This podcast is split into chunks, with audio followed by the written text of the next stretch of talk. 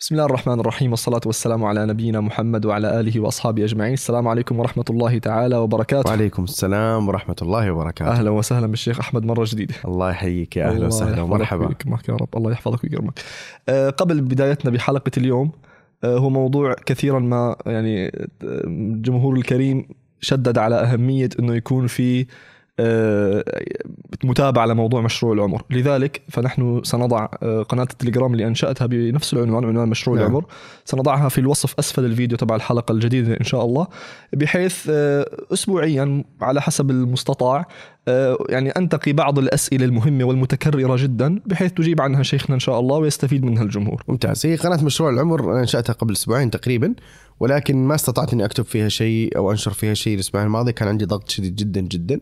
أعانك الله. ويعني ستكون فيها يعني تكملة لبعض ما طرح في البودكاست في الحلقة حلقة مشروع العمر.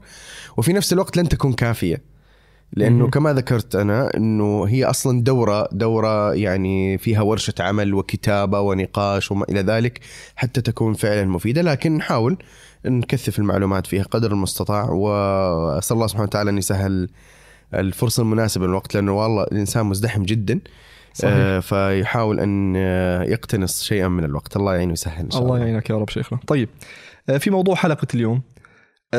لربما هو يعني على عكس المتوقع في أيامنا هذه آه، انخفضت أهمية هذه الأمور أو فلنقل آه، نراها شيئا شيئا ما تبدأ بال- بالزوال من من من الفضاء العام معاني الثبات التزكية آه، تطهير القلوب الثبات على الإيمان في مقابل ازدياد لموضوع النقاشات الفكرية والشبهات وكذا لماذا يحصل هذه الأمور؟ لماذا تنخفض قيمة هذه هذه المعاني العظيمة في نفوس الشباب المسلم اليوم؟ والله آه، موضوعات الإيمانية التزكوية المرتبطه ب يعني بمسيرة الإنسان في طريقه إلى الله سبحانه وتعالى آه، سواء بشكل فردي أو فيما يتعلق حتى بحال الأمة الإسلامية من الناحية الإيمانية والتزكوية. آه، لا شك إنه هذه القضية مركزية في الشريعة. وضعف تصور هذه القضايا أو ضعف الاهتمام بهذه القضايا قد يكون فرع من ضعف الاهتمام بالقضايا القرآنية. بمعنى إنه ما الأمور التي يجب أن تكون لديك مركزية في مسيرتك؟ وما الأمور التي يجب أن لا تكون أو لا تولى الاهتمام الزائد؟ هناك يعني عوامل متعددة لتحديد هذه المركزيات. واحدة من أهم العوامل في ذلك هي آه، ما قيمة هذه القضية في القرآن. فحين لا يجعل الإنسان القرآن واحدا أو مصدرا أساسيا لتحديد مركزياته تخفت قضايا مركزية قرآنية عنده. يعني الذي يحدد أولوياتنا أشياء متعددة من أهمها القرآن. فإذا كانت علاقتنا بالقرآن ضعيفة قراءة وفهما وتدبرا فمن الطبيعي أن تضعف القضايا المركزية التي أولاها القرآن اهتماما أن تضعف في نفوسنا.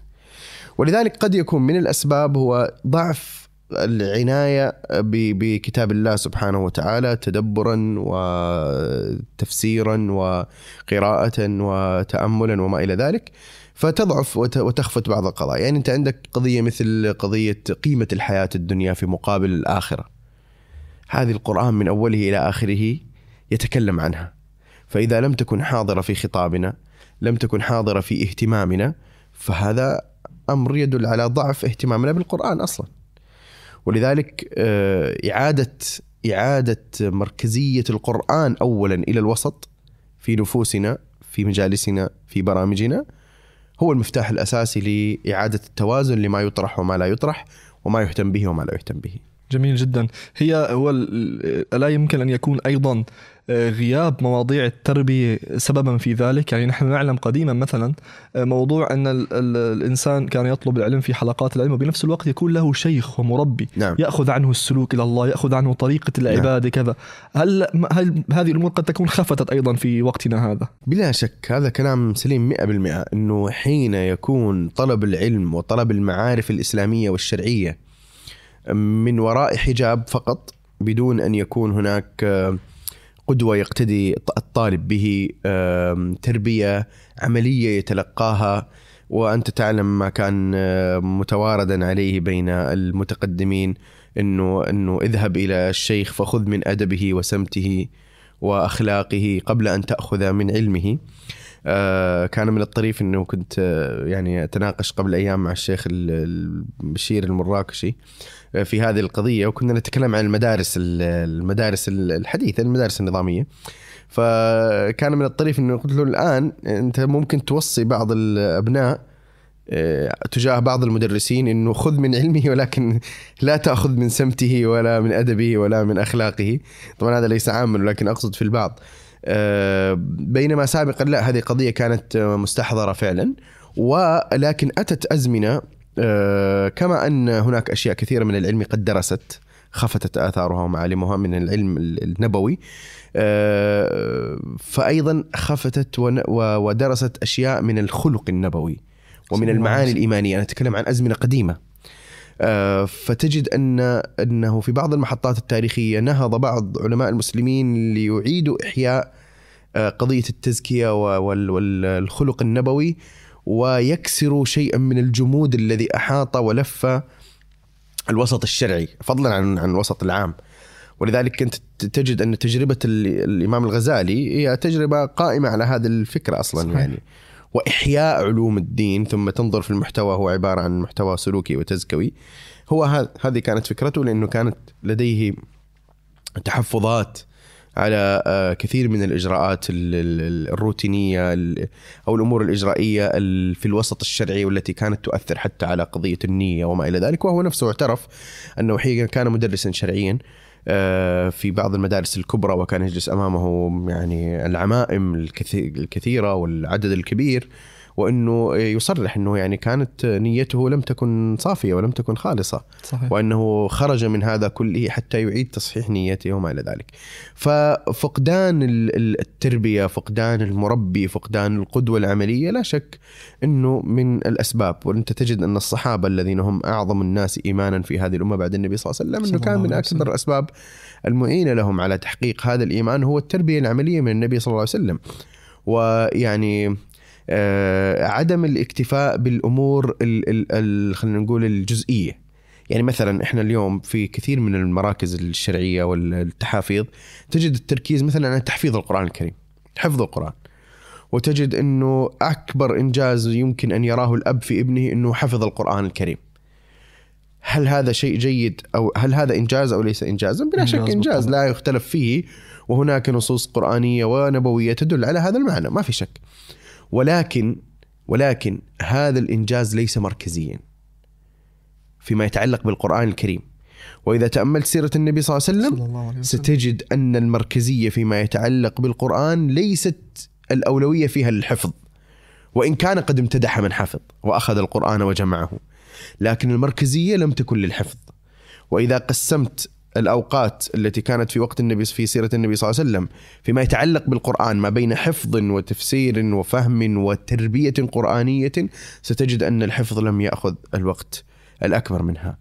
وأنت تجد أيضا قول جندب رضي الله تعالى عنه وأنا أحب كثيرا ما أحب أست- أستشهد به خاصة إنه الانسان يتعامل مع الجيل الصاعد وهو نص مركزي ويجب أن يعيد آه، يعني يعيد خلينا نقول آه، النظر في كثير من الجمعيات والمراكز إلى هذه القضية. جندب رضي الله عنه يقول كنا غلمانا حزاورة عند النبي صلى الله عليه وسلم. الحزاور اللي هم على سن الاحتلام يعني تقريبا. 14 15 كنا غلمانا حزاورة عند النبي صلى الله عليه وسلم فتعلمنا الإيمان قبل أن نتعلم القرآن. ثم تعلمنا القرآن فازددنا به إيمانا. وكثير من كبار الصحابة رضوان الله تعالى عليهم لا أقول لك فقط توفي النبي صلى الله عليه وسلم وهم لم يتموا حفظ القرآن كاملا وإنما حتى بعد وفاة النبي صلى الله عليه وسلم.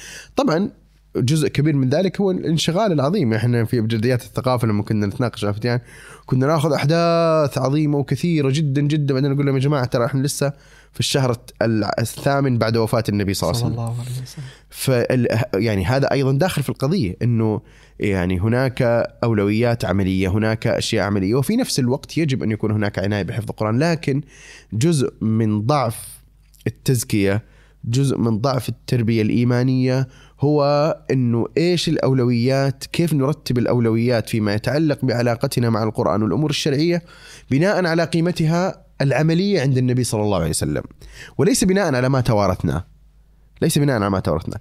ولا يخفى عليك إنه في كثير من المجامع القرآنية في الحلقات وما إلى ذلك آه، تجد إشكالات آه، على المستوى الأخلاقي على المستوى السلوكي على مستوى التقصير في كثير من العبادات. والتركيز الأكبر على قضية يعني عدم اهتمام من القائمين على إنه إيش مستوى التربية الإيمانية لديهم، إيش مستوى التزكية بين الطلاب، آه، هل هناك أمراض قلوب، حسد، غل وما إلى ذلك؟ وإذا تم الجمع بين الأمرين بين الحفظ وبين التربية الإيمانية فهذا آه جمع بين الحسنين. جميل، هو أنا أذكر أني لطالما سمعت هذه الفكرة منك في دروس المحاضرات كثيرة أنه قد يكون من الفقه المقصود من يريد الله به خيرا يفقهه في الدين. نعم. هو فقه هذه الأولويات ومراتب مسائل الدين وكيف تقسم الأولويات كيف تقسم مثلا حتى بعض الأعمال التي يقوم بها الإنسان. نعم. هل هذا الأمر صحيح وهكذا؟ طبعا. أول شيء يفقهه في الدين الدين كلمة عامة أشمل من كلمة أشمل من معنى الفقه الاصطلاحي اللي هو العلم بالأحكام العملية التفصيلية بأدلتها أو بالعلم بالأحكام العملية بأدلتها التفصيلية. في الفقه الدين هنا اللي هو مثل ما قال النبي صلى الله عليه وسلم في حديث جبريل هذا جبريل جاء يعلمكم دينكم وإيش اللي تعلمه؟ أركان الإسلام وأركان الإيمان والإحسان وما إلى ذلك. فالدين كلمة عامة فيفقهه في الدين يفقهه في الشريعة العملية والاعتقادية. هذا هذا من حيث المعنى العام. ومن أبرز صور الفقه في الدين وأعظمها فقه الأولويات. فقه الأولويات آه، لا أتكلم من ناحية الخطة الحياتية الإجرائية وإنما أتكلم فقه الأولويات من الناحيه الشرعية. فكما أن في الشريعة أوامر ونواه وأخبار فإن في كل من هذه الأوامر والنواهي والأخبار مراتب ودرجات. وأنت تعلم أن النبي صلى الله عليه وسلم كما في الحديث الصحيح قال لأصحابه آه، احتشدوا فسأقرأ عليكم ثلث القرآن. آه، وهذا أو كما قال النبي صلى الله عليه وسلم فاحتشد الصحابة من بيتي وحين خرج قرأ عليهم قل هو الله أحد. فكان الصحابة ينتظرون يقرأ ثلث القرآن فعلا وقرأ ثلث القرآن بيقول هو الله أحد. هذا معناه إنه نفس القرآن نفس آيات القرآن فيها مراتب من حيث الفضل والمنزلة وما إلى ذلك. آه، أنت تجد أيضا في قضية الأوامر انت عندك أركان الإسلام وعندك آه، ما دونها من فرائض وعندك بعدها سنن ومستحبات. حتى السنن والمستحبات في سنة مؤكدة وفي سنة عادية. وعندك أشياء مستحبة بالاعتبار الشرعي العام وفي أشياء مستحبة أو يعني من السنن بالنص الشرعي عليها. فهذه كلها مراتب. فالإنسان لما يدرك تفاوت هذه المراتب ويعطي الأهم ثم ما يليه هذا من أعظم الفقه بالدين بلا شك. وفي حديث أبي بن كعب لما النبي صلى الله عليه وسلم سأله أي آية من كتاب الله معك أعظم؟ قال الله. آه، أو كما قال النبي صلى الله عليه وسلم يعني هي هي هي أعظم هنا هي هذه المراتب هنا أعظم يعني أكثر عظمه فقال أبي هو ما كان يعرف الجواب ففكر وقال الله لا إله إلا هو الحي القيوم فضرب النبي صلى الله عليه وسلم في صدره وقال والله ليهنك العلم أبا المنذر. جميل. وهذا الفقه في الدين من حيث الأولويات والمراتب. جميل جدا. طيب بالعودة لموضوعنا الأساسي إيه؟ ذكرنا أهم ربما يكون أهم سببين هو غياب مركزية القرآن نعم. ومن ثم الأمر الثاني غياب المربي. أو يعني عدم وجود هذا هذا السلوك في أيامنا هذه طيب آه، فلنفرض أنا الإنسان أريد أن أعود لاحياء نضيف إليها ثالثا اللي هي آه، اللي هي عدم الفقه فقه الأولويات جميل جميل, جميل. تمام الآن فلنفرض أنا أريد أن أحيي هذه المعاني في قلبي مرة أخرى، أريد أن أسلك في في في في طريقي في طريق الله سبحانه وتعالى بسلوك يرضي الله سبحانه وتعالى نعم. وكما سار به النبي محمد صلى الله عليه وسلم. ما هي أهم القيم التي يجب عليها أن يجب أن يركز الإنسان عليها ويحييها في قلبه؟ طيب يعني إحنا إذا تكلمنا عن المستوى الفردي غير لما نتكلم عن المستوى الجماعي. جميل. فإحنا إذا بدأنا بالمستوى الفردي آه هو أنا برأيي إنه يكون فيه آه شعارات أمام عين الإنسان يريد أن يعني يسعى أن يحققها. الشعار الأول تزكية النفس. تزكية النفس إنه هذا شعار أنا أسعى لتحقيقه وكل فرد مسلم يجب أن يسعى لتحقيقه. الله سبحانه وتعالى أقسم بالشمس وبضحاها وبالقمر إذا تلاها وبالنهار إذا جلاها وبالليل إذا يغشاها إلى آخر القس... الأقسام التي أقسم الله بها في مطلع سورة الشمس كل هذه الأقسام جاء جوابها في قد أفلح من زكاها. يعني والشمس وإلى كل هذه الأقسام الجواب ما هو؟ نعم تخيل أن الله سبحانه وتعالى يقسم هذا القسم. ثم يقول قد أفلح من زكاها أي من زكى نفسه آه، وأنت تجد أن النبي صلى الله عليه وسلم يعني آه، وهو النبي صلى الله عليه وسلم اللهم اعط نفسي تقواها زكها أنت خير من زكاها آه، حضور هذا المعنى في كتاب الله وفي سنة النبي صلى الله عليه وسلم هذا هذا أمر يستدعي أن يهتم الإنسان به اهتماما كبيرا، تزكية النفس، إذا قلنا تزكية النفس إيش المقصود فيها؟ عشان ما تكون عبارة عامة. مقصود فيها أمرين أو جانبين أساسيين. الجانب الأول وهو يأتي قبل الثاني، الجانب الأول هو جانب ما يصطلح عليه العلماء بالتخلية. اللي هو جانب التنظيف، جانب التطهير، جانب الإبعاد، إبعاد الأمراض القلوب وإشكالات النفس عن النفس. هذا هذا الذي نستطيع أن نقول إن الله سبحانه وتعالى قد ذكره في سورة النازعات فإذا جاءت الطامة الكبرى يوم يتذكر الإنسان ما سعى وبرزت الجحيم ومن يرى فأما من طغى وآثر الحياة الدنيا فإن الجحيم الماء وأما من خاف مقام ربه ونهى النفس عن الهوى. نهي النفس عن الهوى هي الصورة العملية للجانب الأول من جانب تزكية النفس, تزكية النفس. وهذا الجانب مفتقد كثيرا جدا في نمط الحياة المعاصرة التي تعود الإنسان أن لا يقول لنفسه لا. أحيانا تجد دورات تعلم أن تقول لا يعني لغيرك إنه لكن لنفسك هذه هذه قضية جدا مهمة لا إذا أرادت نفسي هوى يخالف ما أراد الله سبحانه وتعالى آه، تزكية النفس وتطهير تطهيرها آه، من الأشياء أو الأدواء الباطنة أهم من تطهيرها من الأشياء الظاهرة. يعني الأشياء الظاهرة أصلا الأشياء الظاهرة كثيرا ما تكون هي نتيجة لإشكال موجود في الباطن. يعني الاشياء الظاهرة مثلا مثلا واحد عنده التهاون في الحلف بالله سبحانه وتعالى فهو كل شيء يقول والله والله والله تمام واحيانا يحلف ولا هذا نعم مطلوب فيه تزكية النفس إني أنا أصحح هذا العمل الظاهري لكن الأهم من ذلك هو أن تطهر النفس من أدوائها الداخلية. الأدواء الداخلية من أهم ما يعني يمثلها ويتعلق بها هو ال ال ال الركون إلى الدنيا وإلى زخرفها والميلان إليها وانتظار ثناء الناس وآرائهم وما آه، يتعلق بها مع إغفال آه، تعظيم الحق سبحانه وتعالى وتمجيده والالتفات إلى مرضاته. بحيث إن الإنسان في محركاته العملية يلتفت إلى آراء الناس وأقوالهم. هذه هذا من أمراض النفوس الكبيرة التي تحتاج إلى التزكيه أنت ممكن تكون في مركز أو في برنامج أو ايا كان وبعدين تؤلف كتب وقبلها تفتح مقاطع وتشغل وتنشر حلقات وما إلى ذلك. وقد يكون هذا كله وبالا عليك وليس فقط إنه لا لك ولا عليك. وبالا عليك إذا كان انت عندك مشكلة في النفس إنه كل ما تعمله وأنت تبحث فيه عن شيء دنيوي. وهذا من الأشياء التي تحتاج إلى تطهير.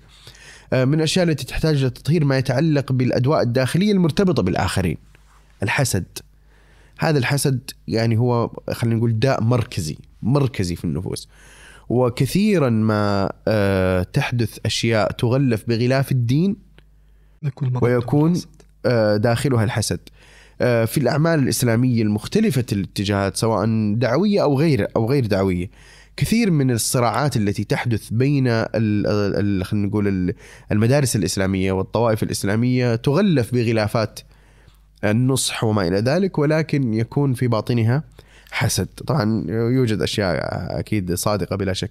فالقصد إنه الشعار الأول الذي يجب أن نلتفت إليه هو شعار تزكية النفس القائم على أمرين أساسيين. الأمر الأول اللي هو التخلية والتطهير والتنقية والأمر الثاني اللي هو البناء. والتعبئة والتحلية. فأنا كما أني أبعد وأطرد الأدواء القلبية عن نفسي فأنا أيضا في نفس الوقت أصب الأشياء التي تزكي نفسي وأبنيها في داخل قلبي.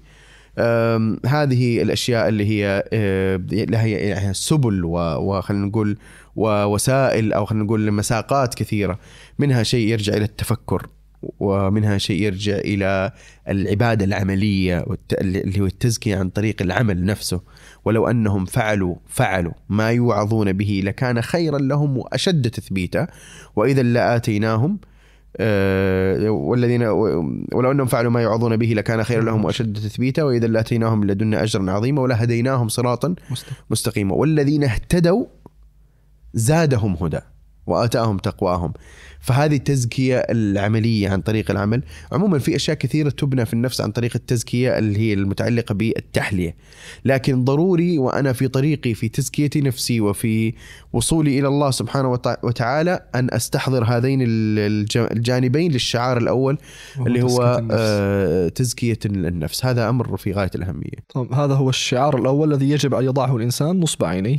هناك أمور أخرى كنت أنا عندي. محاضرة في, في اليوتيوب عن تزكية النفس آه ولا يعني ليست كافية أكيد هناك يعني أشياء كثيرة يعني الإمام ابن القيم دائما يهتم بهذا المعنى كثيرا في كتبه آه ولذلك ضروري يكون في قراءة لكتب ابن القيم رحمه الله جميل قد نأتي في نهاية الحلقة في يعني شاء. ذكر بعض المراجع التي يعني تفيد في هذا الباب. طيب هذا في في كما قلت في على المستوى الفردي. هل يعني أردت أن تقول أن هناك مستوى آخر له نعم. علاقة بجموع بجموع الناس؟ نعم هذا المستوى الفردي هذا واحد من شعاراتي التزكية وليست وليس كل الشعارات لكن ممكن نأتي عليه بعد قليل أما على المستوى الجماعي فالمستوى الجماعي آه، هو أهم شيء فيه التربية الإيمانية التربية الإيمانية اللي هي آه، إذا كان فيها قدوة آه، من القدوات العملية فهذا أكمل ما يمكن أن يكون في التربية الإيمانية وإذا لم يكن هناك آه، قدوة إيما قدوة عملية فالصحبة الصالحة. والصحبة الصالحة على كلا الحالين مهمة وضرورة. الصحبة الصالحة في التربية الإيما في القدوة وحتى مع مع عدم وجود القدوة. وأنت تجد أن الصحابة رضوان الله تعالى عليهم حتى مع وجود النبي صلى الله عليه وسلم كانت لديهم آه، مركزية الصحبة الصالحة فيما بينهم. وكان هذا مما يعينهم كثيرا على الثبات والصبر وما إلى ذلك فاجتمع لديهم الأمران. وجود القدوة العملية أمامهم ووجود الصحبة الصالحة. الصحبة الصالحة المعينة على الطريق. وأنت تجد كذلك أن النبي صلى الله عليه وسلم آه، ان أن النبي صلى الله عليه وسلم أوصي في كتاب الله سبحانه وتعالى وكانت كانت وصيه عامة. واصبر نفسك مع الذين يدعون ربهم بالغداة والعشي يريدون وجهه ولا تعد عيناك عنهم تريد زينة الحياة الدنيا ولا تطع من أغفلنا قلبه عن ذكرنا واتبع هواه وكان أمره فرطا.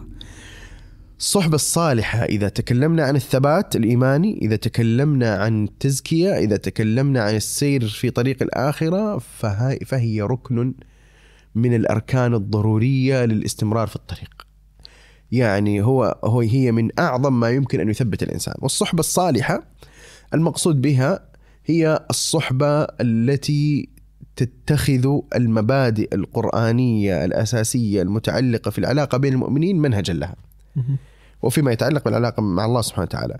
ويمكن أن نقول إن سورة العصر يعني ترسم ترسم ملامح أساسية في هذه الصحبة. جميل إن الإنسان لفي خسر إلا الذين آمنوا وعملوا الصالحات وتواصوا بالحق وتواصوا بالصبر. تعلم كلام الشافعي لو لم ينزل الله على عباده حجة إلا هذه السورة لكفتهم. آمنوا عملوا الصالحات تواصوا بالحق تواصوا بالصبر. آه، أحيانا أحيانا آه، يكون هناك ترهل في ال فيما يسمى بالصحبة الصالحة. هو الشعار الأول اللي كان قبل سنوات كانت صحبة صالحة. واتخذ هذا النمط يعني بألفاظ جديدة إنه مثلا إحنا ملتزمين مثلا أو مستقيمين أو مطاوعة أو ايا كان من العبارات العصرية التي تعبر عن عن مفهوم الصحبة الصالحة في الذهن. آه، فيكون هذا الشعار اتخذ كلقب لهذه الصحبة الصالحة ولكن عمليا مع السنوات يصبح هناك ترهل للمفاهيم الإيمانية المتعلقة بالصحبة الصالحة ولم تعد هذه الصحبة صالحة فعلا. يعني لم تعد تشكل مفهوم الصحبة الصالحة في القرآن اللي هو اصبر نفسك مع الذين يدعون ربهم بالغداة والعشي يريدون وجهه ولا تعد عيناك عنهم تريد زينة الحياة الدنيا. اللي هي صارت صحبة إنه إحنا صرنا نرتاح البعض ويعني ما نرتكب يعني المحرمات الظاهرة جدا جدا وإن كان قد نقع في أشياء لكن إنه بس أكثر من كذا ما في. إنه إحنا نسعى لتزكية النفس أو نسعى للتواصي بالحق أو نسعى للتواصي بالصبر لا ما في. تغيب هذه المعاني. تغيب هذه المعاني. ولذلك هذه ليست هي الصحبة الصالحة المقصودة للثبات. الصحبة الصالحة المقصودة بالثبات هي التي تكلم عنها الله في سورة الكهف. إنهم فتية آمنوا بربهم وزدناهم هدى وربطنا على قلوبهم إذ قاموا فقالوا ربنا رب السماوات والأرض لن ندعو من دونه إلها لقد قلنا اذا شططا هؤلاء قوم اتخذوا من دونه آلهة. لولا يأتون عليهم بسلطان بين فمن أظلم من افترى الله كذبا. إلى آخر الآيات التي تدل على العمل الذي عملوه والتواصي فيما بينهم وكل واحد منهم يثبت الآخر حتى أنهم تركوا الراحة والاستقرار وملذة إلى أن انتقلوا وضحوا وجلسوا في مكان آه، يعني يحافظون فيه على دينهم. هذه الصحبة الصالحة. طبعا في نفس الوقت بلا شك إنه الصحبة الصالحة فيها ضحك وسعادة وأنس وما إلى ذلك وهذه ما تحتاج توصية يعني. النقص ليس هنا. يعني النقص اللي عندنا ليس هنا. آه وإن كان أحيانا يعني يرتبط في مفاهيم بعض الناس إنه معنى الصحبة الصالحة هو معنى مرتبط بالكآبة ومعنى مرتبط بعدم معنى مرتبط بالكآبة ومعنى مرتبط ب آه، يعني عدم الفاعلية في الحياة وما إلى ذلك. وهذا المعنى آه، يعني لو كان موجودا في البعض فهو معنى غير صحيح. جميل. وهو غير وهو في الحقيقة ليس هو المعنى الأكثر وليس هو المعنى الأكثر عمليا والموجود عمليا بشكل كبير يعني. جميل جدا جميل. آه، هو ال ال ال يعني قد يحضرني هنا أن نتكلم أنه بعض النماذج المشوهة التي ترى اليوم هي بالتأكيد سببها هو خلل في بناء معين. فمن هذا الخلل قد يكون هو خلل في بناء الإيمان والتسكوي النفسي. طيب أبرز مظاهر هذا الخلل البنائي كيف تكون؟ يعني كيف تنتج هذه الشخصية التي فيها هذا النقص من البناء التسكوي والإيماني؟ آه النقص التزكوي والإيماني يظهر في أشياء متعددة أو في صور متعددة. آه من الأشياء التي يظهر فيها آه أو التي يتمثل فيها قلة الفاعلية تجاه قضايا الأمة الإسلامية. فأنت تجد إنه المشاكل كثيرة، المآسي كثيرة، الثغور كثيرة وهو لا يحرك ساكنا. آه، مكتفيا ومتذرعا بالنصوص العامة التي يعني تتكلم عن الضعف أو حالة المستضعفين وعن الإكراه وما إلى ذلك، بينما القضية ما لها دخل في كل هذه الأشياء. وإنما هي قضيه هي ضعف ضعف التزكية وربما يعني طبعا هو جزء من ضعف التزكية بلا شك هو قضيه الركون الشديد إلى الدنيا.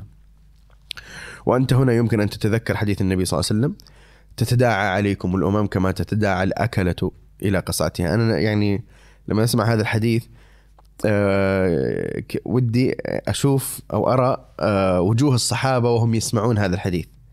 إنه الصحابة تعرف معركة أحد وبدر وأحد والخندق وال والروح الإباء والكرامة اللي فيهم. بعدين تتداعى عليكم الأم كما تتداعى الأكلة إلى قصعتها. إنه الصحابة يعني يستغربوا من هذه الصورة التي يمكن أن تحدث.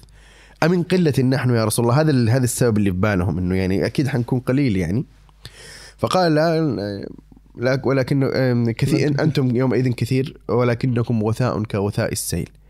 ولا ينزعن الله من صدور عدوكم المهابة منكم ولا يقذفن في قلوبكم الوهن. قالوا وما الوهن يا رسول الله؟ قال حب الدنيا. وكراهية الموت. أو كما قال النبي صلى الله عليه وسلم. ف آه هذا هذا هذه صورة من الصور اللي هي صورة تكالب الأعداء وال وال والصورة المهينة في تداعي الأعداء علينا وفي وفي نزع مهابتنا من نفوس الآخرين. آه جزء منها هو الوهن هذا اللي هو حب الدنيا وإلى آخره. آه، فمن صور ضعف التزكية وضعف التربية الإيمانية عدم التفاعل مع قضايا الأمة، عدم سد أي ثغر من ثغور التي يحتاجها المسلم، وهذه مشكلة كبيرة جدا. من الصور التزكية هذا على المستوى العام، يعني المستوى العام في أشياء كثيرة، ما دام بدأنا في العام خلينا نكمل في العام. بعدين أتكلم عن ضعفها آثارها على على المستوى الفردي. منها على المستوى العام آه، تشتيت الجهود المسلمين. يعني أنت تجد إنه آه، في منطقة من المناطق مثلا يتكالب الأعداء على المسلمين وتجدهم في ظل هذا التكالب يتفرقون ويتخاصمون ويتقاتلون ويتنازعون. والله سبحانه وتعالى يقول وأطيعوا الله ورسوله ولا تنازعوا فتفشلوا وتذهب ريحكم. تبغى تنتصر وأنت متنازع؟ ما في. لا يوجد. هذا قانون. واطيعوا الله ورسوله ولا تنازعوا فتفشلوا وتذهب ريحكم. فهذا من إيش؟ هذا الجزء الأكبر فيه هو ضعف تزكيه. ضعف تربية إيمانية. وهذه النتيجة أدركها كثير من العاملين مؤخرا. والبعض ربما لا يزال يكابر وتلبس لبوسا عقديا ولبوسا إنه لا يعني نحن أصحاب المنهج ونحن أصحاب الحق وبقيه هم وهذه مشكلة كبيرة جدا. آه هذا وعلى صعيد ال- الصعيد الدعوي وعلى الصعيد العمل ال- ال- على كل على اصعده العمل ال- الذي الذي متعلق بالأمة الإسلامية. آه، تجد أن آه، إسقاط بعض العاملين أن آم، يعني ال- الكلام في آه، إثارة الشبهات والفتن والادعاءات والشائعات تجاه شخصية معينة أو تجاه مركز معين أو تجاه عمل معين.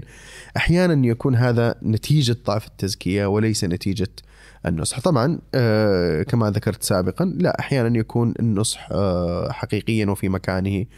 لكن هذا هذان الأمران من أكبر ما من أكبر الآثار على ضعف التزكية أو آثار ضعف التزكية على المستوى الجماعي أو مستوى الأمة اللي هو الأول عدم التفاعل الجام مع قضايا الأمة. المسلمين. الأمر الثاني هو ال- ال- التنازع والتشتت وإفشال المشاريع وإفشال الجهود بسبب ضعف التزكية الإيمانية لأنه حين تضعف التزكية الإيمانية أنا ما أقدم اولا مبدأ الأخوة الإيمانية ومبدأ الفرح لأخي كما أفرح لي وإنجازه إنجازي ولا أقدم مصلحة المسلمين في هذه الإنجازات وإنما يغلبني الحسد أو البغضاء أو الشيطان يعني يكبر في عيني بعض الأخطاء وبعض الإشكالات وأظن أنني الوصي الأكبر على يعني على توجه معين أو على السنة أو على ما إلى ذلك. وأضخم الأخطاء وما إلى ذلك هذه كله من إشكالات من إشكالات ضعف التزكية. جميل هذا على المستوى الجماعي كما ذكرت نعم. آه، على المستوى الفردي وما قد ممكن قد ذكرنا بعضها لكن لو نفصل فيها أكثر على. المستوى الفردي من أكبر ال- الآثار التي تنتج عن ضعف التزكية هي حالة يمكن أن نسميها بحالة التصحر الإيماني. مم. يعني حالة التصحر الإيماني هذه اللي هي حالة إنه الإنسان يعيش جفافا حقيقيا في آه، ال- ال- الحياة الإيمانية. آم، تعرف لما نتكلم عن الجفاف العاطفي تمام؟ لا في جفاف إيماني. جفاف إيماني يعني أن الإنسان لا يشعر آه، بحياة قلبه. هو يعيش يؤدي العبادات الظاهرة يؤدي ال- الصلاة إلى آخره. ولكن ولكنه وهو يؤديها هو يرى ويشعر ويلمس من نفسه أنه إنما يؤديها بصورة ظاهرية فقط. بل قد يصل إلى ما هو أسوأ من ذلك بأن لا يشعر حتى. يعني هو يعني يبقى فيه شيء من حياة القلب بأنه يعني يؤنب نفسه أنه هو لماذا لم يشعر بال- بالروح الإيمانية وهو يؤدي العبادات. أحيانا يصل إلى ما هو أسوأ من ذلك بأنه حتى هذه ما يشعر فيها.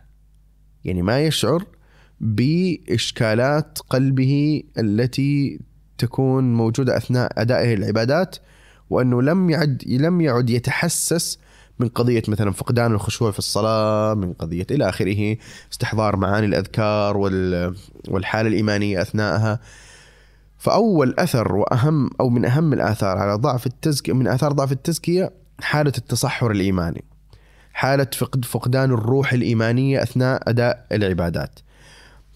وبلا شك ولا يخفى عليك إنه إذا فقدت الروح الإيمانية أثناء العبادات فالخطوة التالية لها أنني سأفقد بعض العبادات. يعني أنا اولا أفقد روحها ثم بعد ذلك سأفقدها. يعني نعم قد اظل متمسكا مثلا بالصلوات الخ- الخمس المفروضة لكن سأبدأ اخسر أخسر ال- الدوائر المحيطة بالعبادات. أذكار الصلاة آه، قيام آه، ولو جزء من الليل آه، قراءة القرآن كذا إلى آخره. سأبدأ أفقدها حتى ظاهريا سأفقدها إذا فقدتها من جهة الروح. وهذا بحد ذاته أثر من الآثار السلبية الكبيرة جدا لضعف التزكية. لضعف التزكية. جميل جدا. هو ال- ال- كمان يمكن يستحضرني أو ممكن أمر يعني يناقش إنه اليوم كلمات التزكية وتزكيه النفس وتطهير النفس والسير في هذا الأمر والسلوك. قد يربط بجماعات معينة ويربط بفرق معينة بحيث أصبحت بقية الناس ربما تنفر فقط مجرد الاسم مع إنه ليس هذا هو الأصل. نعم. يعني هو ليس الأصل أن تربط أساسا ببعض ال خلينا نقول هي قد يكون هناك فعلا من يمارس هذه الأمور بطريقة غير صحيحة. نعم. لكن تربط بها بحيث يصبح يعني تؤخذ كلها ككل واحد فينفر عنها الإنسان. نعم. كيف كيف يعالج الإنسان أيضا هذا الأمر؟ يعني كيف نخبر الناس أنه لا هذا أساس في نعم. دين الإسلام؟ اي آه، يعني أنت تقصد إنه إنسان متهم انه صوفي مثلا أيوة. لأنه هو يهتم بهذه الأشياء. آه، يعني هذه هذه مشكلة لأنه القضية هي قضية قرآنية وليست هي قضية مذهبية أو آه، أكثر أو غير ذلك. والتنبيه على هذا وإعادة ال- الأمر إلى ال- الأهمية هو من ناحية القرآن. جميل. يعني مركزية آه، التزكية وأعمال القلوب في القرآن مركزية ظاهرة جدا لا تحتاج إلى أقوال متأخرين أو أقوال متقدمين أو اتجاه أو شيء أبدا. ولكن التزكية العملية آم، يعني أيضا تحتاج أن تكون آه، بطريقة صحيحة على المنهج النبوي. صحيح. آه، على منهج الذين اتبعوا النبي صلى الله عليه وسلم من أصحابه رضوان الله تعالى عليهم. لأنه أحيانا أيضا تنتقل التزكية من نفس التزكية تنتقل من أن تكون تزكية اتباعية إلى أن تكون تزكية إجرائية. إجرائية يعني تزكية إجرائية إنه مثلا آه، يعني مثلا يأتي الشيخ يتخذ إجراءات معينة مع الطلاب للتزكية. هذه الإجراءات مع الزمن تفقد. هي أيضا تفقد معناها التزكوي إلى أن تكون شيئا اجرائيا. أنا أقوم بعدد كذا من الصلوات أو عدد كذا أو بجمعية معينة أو بكيفية معينة وبدوائر معينة ونبدأ يعني نهز أو ننحني بطريقة معينة إلى آخره.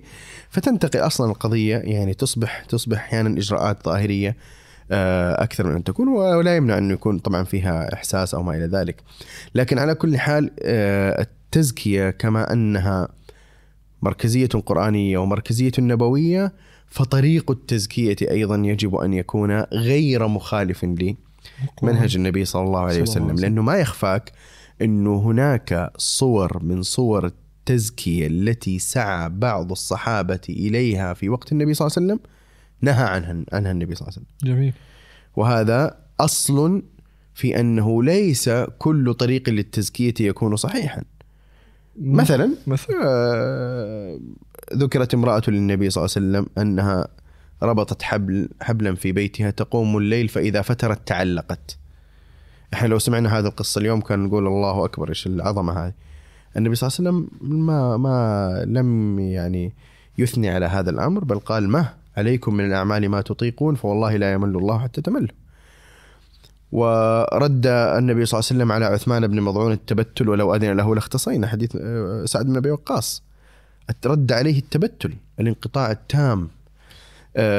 كذلك آم، آه، وه- هذه كلها أحاديث صحيحة التي ذكرتها. كذلك عندك في البخاري ثلاثة نفر الذين أتوا للنبي صلى الله عليه وسلم أتوا فقالوا سألوا عن عبادة النبي صلى الله عليه وسلم فكأنهم تقالوها فقال أحدهم أما أنا فأصوم ولا أفطر وقال الآخر أما أنا فأصلي ولا أنام وقال الثالث أما أنا فلا أتزوج النساء. فغضب النبي صلى الله عليه وسلم غضب النبي صلى الله عليه وسلم وصعد على المنبر وقال أما أنا فإني أصوم وأفطر وأصلي وأنام وأتزوج النساء فمن رغب عن سنتي فليس مني؟ ولاحظ أن الرغبة عن السنة هنا ليست الرغبة عن السنة في التقليل وفي الترك.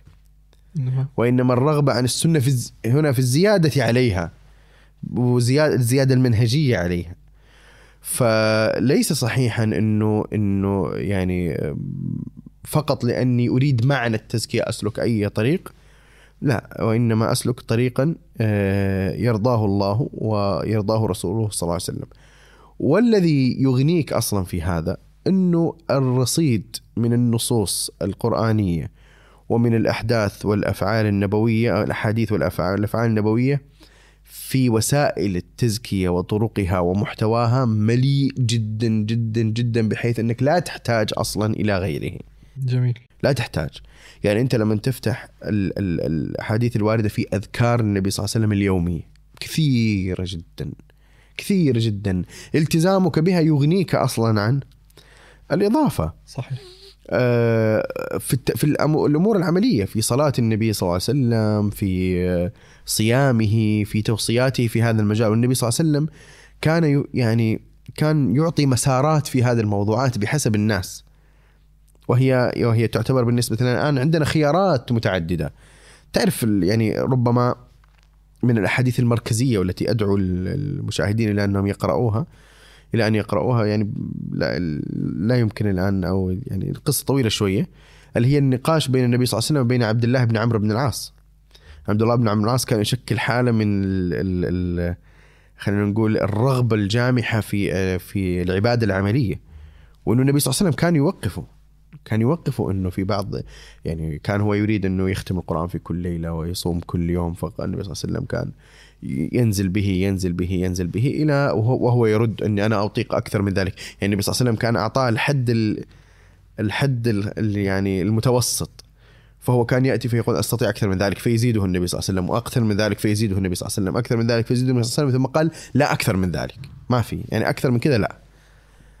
اللي هو إنه يصوم يوم ويفطر يوم ويصلي صلاة داود عليه السلام ف يعني إحنا كمان التزكية التزكية تكمل وتشرف وتحقق آثارها العظيمة حين تكون تزكية على طريق النبي صلى الله عليه وسلم. قد يكون أيضا من الأمور المساعدة على فهم إنه هذا الأمر هو أمر أمر هذا هذا الأمر إنه يعني خلينا نقول هو مطروق جدا أكابر علماء المسلمين أساسا الذين قد يوضعوا في خانة إنه جفاء القلوب. أمثال يعني يعني ابن تيمية وابن القيم رحمة الله عليهم لهم الكثير من هذه المؤلفات التي تشدد على أهمية هذه الأمور. صحيح؟ يعني قصدك إنهم يوصفوا إنهم من إنه لا إنه هم يعني مثلا إنه أساسا يعني ابن تيمية مثلا يوضع في في في الخانة المقابلة للصوفية. إيه. فبالتالي على العكس من ذلك نرى أن ابن تيمية نفسه له الكثير من المؤلفات وفي الكلام في أعمال القلوب وهذه الأمور. إيه هذه يعني هي مشكلة لما تتم المحاكمة إلى إلى قضايا إجرائية معينة أو إلى قضايا انتمائية معينة. بينما هي القضية في المضمون.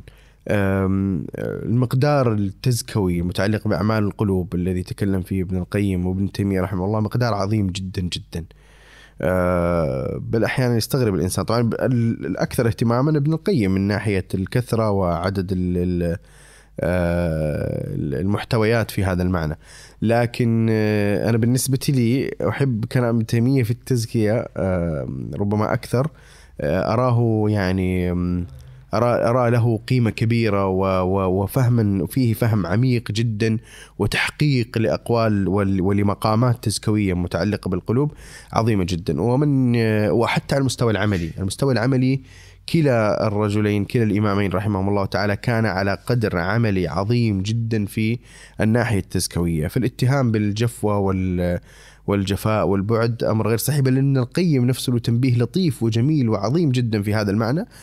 كان يتكلم فيه على إنه هناك من ينكر على أهل التصوف وهو يعيش حالة من الجفاء. فيكون هذا سببا في عدم قبول إنكاره بينما يجب الإنسان أن يكون عمليا على على حالة من الاستقامة والحالات الإيمانية والتزكوية العالية حتى إذا تكلم في مثل هذه المقامات أيضا يقبل منه. ولا ولا يكون بعكس ذلك. ولا يكون الإنسان رسول شر للسنة ولما والدفاع عن السنة بحيث يكون هو في ذاته ممتلئا بأمراض القلوب وفي نفس الوقت يصرخ بالدفاع عن السنة النبوية وعن الصحابة وما إلى ذلك وتجد الطرف الآخر آه، يعني متواضعا محبا إلى آخره وهذا هنا هنا القضية لا لا تقبل. طيب شيخ لو نسأل سؤال أخير آه، نختم فيه هذه الحلقة إن شاء الله. هي فكرة إنه قد يعني أساسا قد تكون أوردت بعضها في أثناء آه، في سياق الحديث في هذه الحلقة، الفكرة إنه بعض الوسائل العملية التي تعين على الثبات إضافة إلى ما يمكن أن يرجع إليه الإنسان من مراجع ومن كتب ومن محاضرات ربما يعني قديما أو يعني من المعاصرين أو حتى من علمائنا القدامى في هذا الباب. جميل جدا. آه طيب إحنا إذا تكلمنا عن الثبات تحديدا فإحنا نتكلم عن موضوع كبير مع الأسف لم نوله آه، حقه في الحلقة. يعني الحلقة كانت أكثر شيء متعلقة عن التزكية والجانب الإيماني تحديدا. فلعله يكون في حديث عن الثبات مستقل لأنه موضوع الثبات حقيقة مركزي. آه، وأنا ستكون لي محاضرة أيضا قريبا بإذن الله عن الثبات الإيماني آه، وستكون مقررة في برنامج صناعة المحاور بإذن الله. محاضرة كاملة وأساسية يعني. لأنه موضوع الثبات تحديدا في هذا الزمن المليء بالشهوات والشبهات حقيقة موضوع خطير جدا. ويكفيني هنا أن أقول إن من المهم ومن الضروري آه، على أصحاب المحاضر التربوية والمراكز والمعاهد من الضروري جدا أن تدرج قضية الثبات الإيماني آه، تدرج في المحل الاهتمام الكبير. بالدروس بالكتب التي تتحدث عن ذلك بالنقاش بين الشباب. والنقاش وسيلة فعالة جدا لاستخراج المشكلات المهددة للثبات ولل وللحديث عن الوسائل المعينة على الثبات، لكن نحن هنا نتكلم آه، عن يعني مزيج ما بين التزكية والثبات، آه، عن الوسائل المعينة على آه، تزكية الإنسان نفسه وعن أن يحصل ما يبلغه في في في طريقه إلى الله. آه، سبحانه وتعالى. آه، أنا أرى أنه أول قضية من القضايا هي آه، أن أن يعيد الإنسان أو يراجع الإنسان قضاياه المركزية الكبرى بناء على قيمتها في القرآن الكريم. هذه من أهم القضايا لأنه بمقدار ما تعطي القضية في حياتك من أولوية بناء على مستوى أهميتها في القرآن بناء على ما يكون اتباعك للقرآن وبالتالي ثباتك. لأن إصابة الحق إصابة الحق هذا من أعظم أسباب الثبات. أن تصيب الحق عمليا هذا من أعظم أسباب الثبات. لأنك إذا أصبت الحق عمليا حصلت على ثمرته وإذا حصلت على ثمرته لن تبحث عن غيرها. وأنت ترى أن الشريعة تؤكد على أن للإيمان طعما وأن للإيمان حلاوة. وإذا تأملت وتفكرت في هذه الحلاوة وفي هذا الطعم أنت ستجد أن الإنسان يعني أنها تفيد أن الإنسان يتذوق هذا الشيء ويعيش فيه وبالتالي يعني يشعر يشعر بالإمتلاء وبالسعادة. وهذا يجعله مستغنيا مستكفيا. فإصابة الحق والتمثل به عمليا هو من أعظم أسباب التزكية والثبات والاستقامة. آه، لذلك نحن نحتاج إلى تأسيس القضايا الكبرى ومراجعتها بناء على قيمتها في القرآن الكريم. يعني مثلا قيمة التعرف على الله سبحانه وتعالى وبناء يعني خلينا نقول ملامح التي توصل إلى حسن العلاقة به هذه قضية مركزية في القرآن الكريم. لا تكاد تجد سورة في القرآن الكريم أو لا تكاد تجد صفحة في القرآن الكريم إلا وفيها حديث عن الله. وخذ هذا. أعظم سورة في القرآن تتكلم عن الله سبحانه وتعالى. أعظم آية في القرآن تتكلم عن الله سبحانه وتعالى. السورة التي تعدل ثلث القرآن تتكلم عن الله سبحانه وتعالى. أليس كذلك؟ صحيح. أعظم آية في القرآن آية الكرسي كلها من أولها إلى آخرها حديث عن الله سبحانه وتعالى. ثلث القرآن من أولها إلى آخرها حديث عن الله سبحانه وتعالى. أعظم سورة في القرآن في مقدمتها أو نصف السورة تتكلم عن الله سبحانه وتعالى والجزء الآخر تتكلم عن الاستعانة به والاستهداء والدعاء ودعاء الخالق سبحانه وتعالى. فهذه قضية مركزية قرآنية. أنا لما أجعل هذه وحين أجعل هذه القضية المركزية القرآنية أجعلها مركزية في مسيرتي وحياتي فهذا من أهم الأسباب التي تعينني على الثبات والتزكية والاستقامة. لأني استنبطتها واستخرجتها وحولتها من القرآن إلى حياتي العملية. فهذه القضية الأولى. ويحضرني هنا يعني مثال عملي على آه، تفعيل قضية قرآنية مركزية أو شيء. مراجعة القرآن بسبب هذا المعنى اللي هو استخراج قضايا مركزية. ومن ثم استخراج هذه القضية. ومن ثم تغير حياة الإنسان بهذا السبب اللي هي كتاب مآلات الخطاب المدني. صحيح. للشيخ إبراهيم السكران كتاب مآلات الخطاب المدني هو قائم على هذه الفكرة فكرة إنه استخراج قضية مركزية من القرآن وإعادة تأسيس المفاهيم بناء عليها. وهو كتاب مهم جدا جدا جدا يعني في هذا المعنى. آه، فهذه هي القضية الأولى. وطبعا لما أنت تتكلم عن هذه القضية الأولى هذه القضية الأولى تجر وراءها مجموعة من الخطوات. صحيح. تجر وراءها خطوات التدبر تجر وراءها خطوات قراءة التفسير تجر وراءها خطوات آه، القيام بالقرآن تجر وراءها وراءها خطوات تدارس القرآن تجر وراءها خطوات وخطوات متعددة لكن هي في الأخيرة متعلقة بالقرآن من جهة المفاهيم وإن كنت يعني يعني أريد أن أثني على شيء بدأت به في أول الحلقة اللي هو فيما يتعلق بحفظ القرآن عند المراكز صحيح. والمعاهد وأنها لم تكن القضية المركزية في حياة النبي صلى الله عليه وسلم وإن كانت مهمة فأنا هنا أثني على هذه القضية إنه استخراج القضايا المركزية من القرآن هو الأمر الذي كان مؤثرا في الص... يعني يعني آه، تمثل القرآن عمليا وفهم مداراته ومراكزه أو أو القضايا المركزية التي يؤكد عليها وتمثلها عمليا في الحياة هو الأمر الذي ميز الصحابة. وهو. الأمر الذي ثبتهم وهو الأمر الذي رسم طريق ومعالم آه، حياتهم وهو الأمر الذي استشعره عمر بن الخطاب لما قال حسبنا كتاب الله في في هذا المعنى وإلى آخره من ال- ال- النصوص والشواهد التي تدل على آه، على هذا المعنى والتي أحيانا تحمل على غير وجهها من جهة المشككين في السنة النبوية وما إلى ذلك. فهذه هي القضية الأولى، القضية الثانية آه، هي ال ال ال الاستقامة أو خلينا نقول محاولة تطلب الثبات والتزكية عن طريق القيام العملي بالعبادات. يعني آه، ال- ال- الذي يعني يطرق الباب مرة ومرتين ويحاول مرة ومرتين يحاول أن يفتح له.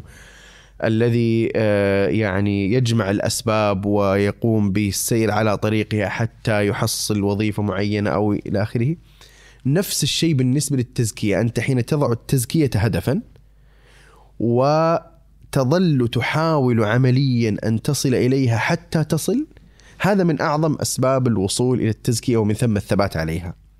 لأنها لا تحدث بكلمة وليست قانونا نظريا تحفظه ثم تطبقه عمليا وانتهينا. وهذا تجده مليئا في نصوص ال- ال- السلف الصالح رضي الله تعالى عنهم الذين عرفوا بالعبادة والزهد. اللي تعرف اللي يقول لك مثلا عالجت نفسي على قيام الليل عشرين سنة ثم استمتعت به عشرين سنة. هذه المعالجة اللي هي المجاهدة وهي ما يسميها علماء السلوك بالرياضة. الرياضة المقصود فيها رياضة النفس وترويضها ومجاهدتها ومعالجتها. أه وتجد أن في القرآن الآية التي قلتها قبل قليل "ول- ولو أنهم فعلوا ما يوعظون به لكان خيرا لهم وإيش؟ واشدد وأشد تثبيتا. وإذا لآتيناهم من لدنا أجرا عظيما ولهديناهم صراطا مستقيما. فأن أعمل أعمالا تعبدية بغرض وقصد ال- ال- الوصول إلى التزكية والثبات هذا من الأشياء التي يفتح بها على الإنسان. وفي هذا معنى لطيف وخفي نوعا ما وهو غير أنه الإنسان إذا حاول عمليا أنه يقوم بهذا أنه يصل لنتيجة هناك معنى آخر يعين على الثبات والتزكية عن طريق أنه هو يحاول عمليا. إيش هو هذا المعنى؟ المعنى هذا هو أنه الإسلام شيء عظيم جدا. وأنك لا يمكن أن تتعرف عليه إلا إذا عملت به فإذا عملت به تبينت لك جوانب عظمته ما يدعوك إلى عدم تركه جميل واضح؟ لذلك أنت تجد الآن كثير من الشباب اللي ممكن يترك الإسلام أو يلحد أو إلى آخره هو ما عاش الإسلام عمليا. يقول لك أنا نشأت في بيئة صالحة، طب ولو نشأت في بيئة صالحة، أنت بس ما عشت الإسلام عمليا. ما عشته عيشا حقيقيا عمليا. لم تكن أنت تتمثل التزكية الحقيقية داخل نفسك وفي عملك.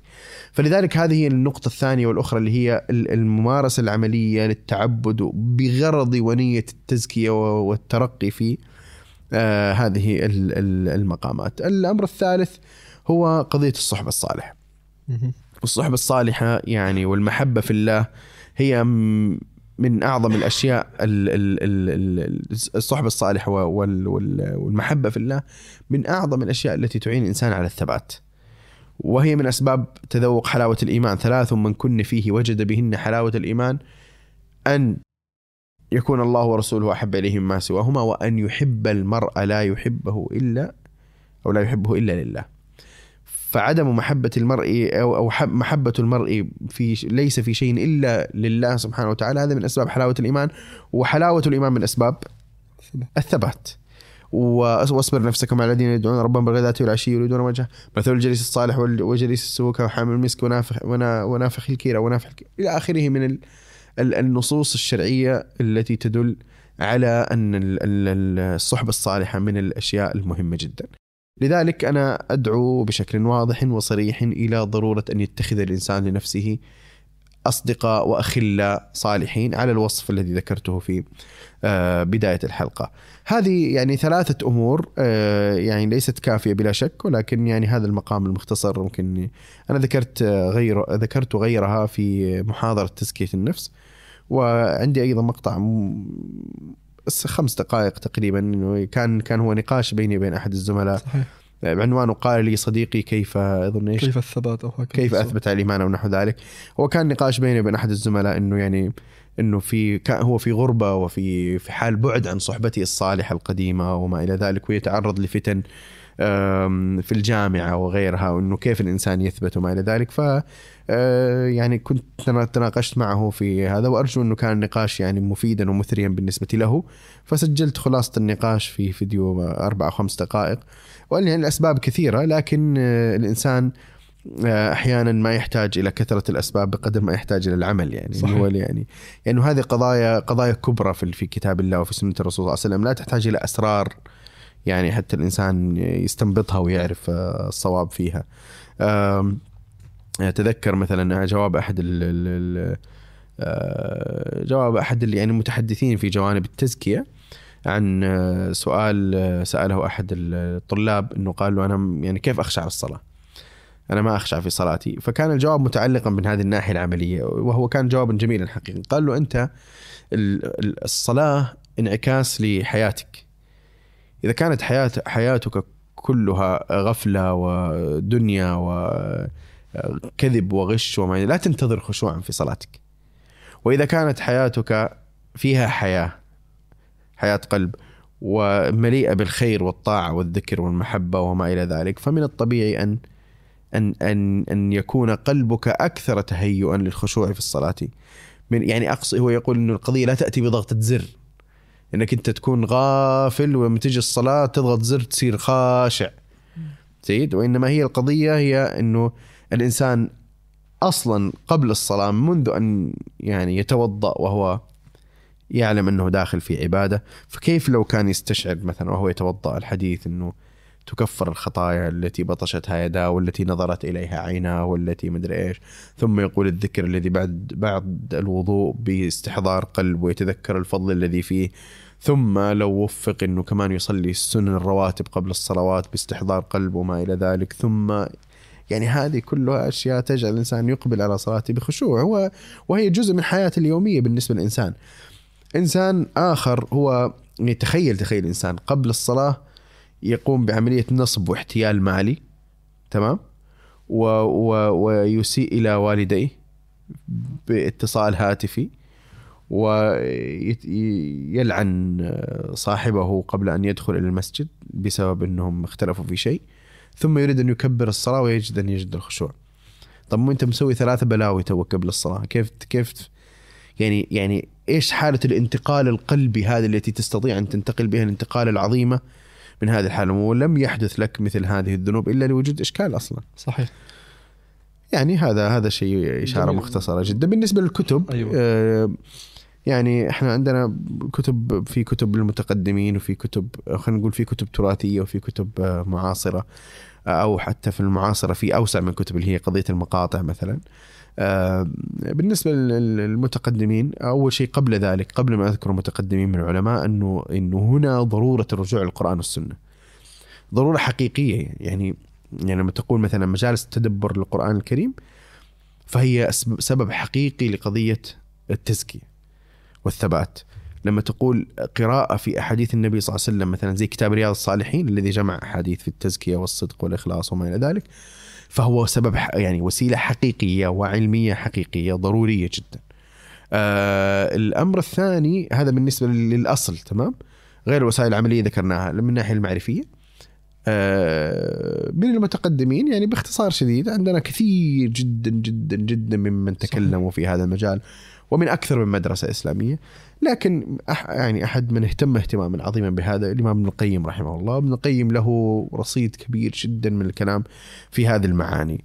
أه ويوجد من جمع بعض كلامه في هذه القضية. مثلا في كتاب اسمه المجموع القيم من كلام ابن القيم.